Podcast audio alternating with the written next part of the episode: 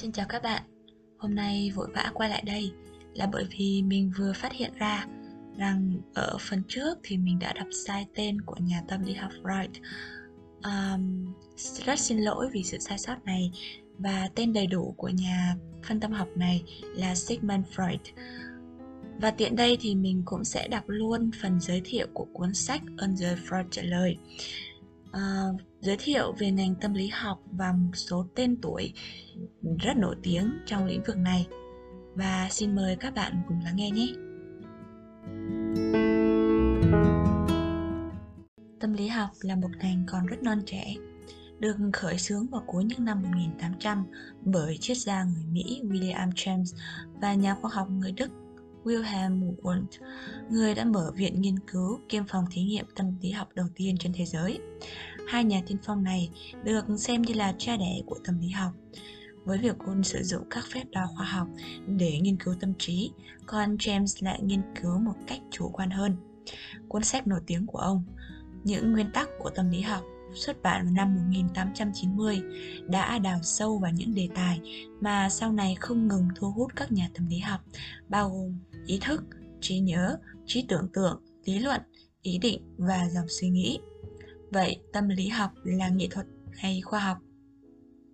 Ý thức là một hiện tượng đặc biệt khó giải quyết và sau đó trở nên phức tạp hơn qua công trình của Jean-Martin Charcot, một bác sĩ tại bệnh viện Salpêtrière ở Paris. Ông cho rằng một số triệu chứng sinh lý nghiêm trọng, chẳng hạn như mù và điếc, có thể do rối loạn tâm lý gây ra. Charcot đưa ra giả thuyết rằng ý thức có thể được chia ra thành các phần riêng biệt, không liên hệ với nhau, theo lời James. Từ đó, quan điểm về vô thức được ra đời.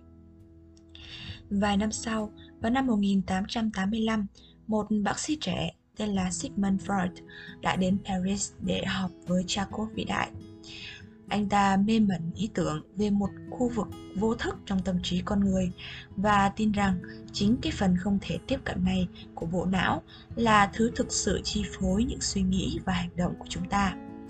Freud nhận ra rằng các triệu chứng cuồng loạn mà Charcot đang nghiên cứu không chỉ có nguyên nhân tâm lý mà còn có ý nghĩa về một phương diện nào đấy. Ông lập luận rằng nếu chúng ta có thể tiếp cận được vô thức thông qua biểu hiện của nó trong giấc mơ, sự lỡ lời và những liên tưởng từ ngữ, ý nghĩa này có thể được nhận biết và các triệu chứng của bệnh có thể thuyên giảm. Đây là khởi đầu của phương pháp chữa bệnh của nói chuyện, hay còn gọi là phân tâm học, một ngành học chia 5/7. Hai ngành tâm lý học và tâm lý trị liệu, bao gồm cả phân tâm học, có nhiều xung đột về quan niệm và không phải lúc nào cũng dành sự tôn trọng cho nhau. Các nhà tâm lý học sẵn sàng đứng về phía Wundt và tuyên bố rằng nghiên cứu của họ mang tính khoa học và khách quan. Họ xem nghiên cứu của các nhà trị liệu tâm lý là không đo lường được, không chứng minh được và do đó nó có vấn đề. Quan điểm của phe kia cũng hoài nghi không kém. Các nhà trị liệu công nhận rằng các nhà tâm lý học có thể nghiên cứu chức năng não bộ, nhưng họ lại bỏ quên con người cá nhân. Tâm trí không đơn giản chỉ là một bộ não, và con người cũng không phải là một cái máy, mặc cho việc các nhà hành vi học cố gắng mô tả về chúng ta như vậy. Họ ám chỉ các nhà tâm lý học như Skinner và John Watson với các công trình nghiên cứu ảnh hưởng lên lĩnh vực hành vi học và nhận thức của công chúng vào những năm 1950. Họ dường như muốn chứng minh rằng con người có thể bị tạo điều kiện để phản ứng trước các kích thích một cách dễ dàng và dễ đoán như động vật. Bắt đầu từ những năm 1950, các công trình này từng bị phong trào nghiên cứu về nhận thức đặt dấu hỏi và sau đó được công chúng biết đến rộng rãi thông qua nghiên cứu của Albert Ellis và Aaron Beck, với đỉnh cao là trị liệu hành vi nhận thức CBT. Các nhà tâm lý học này cho rằng giữa kích thích và phản ứng là một quá trình trung gian như nhận thức, ký ức hoặc chú ý. Họ coi đây là điểm khác biệt quan trọng giữa chúng ta và các loài động vật khác. Bằng cách nghiên cứu các quá trình này, chúng ta có thể hiểu được tất cả các quy trình tâm lý của mình.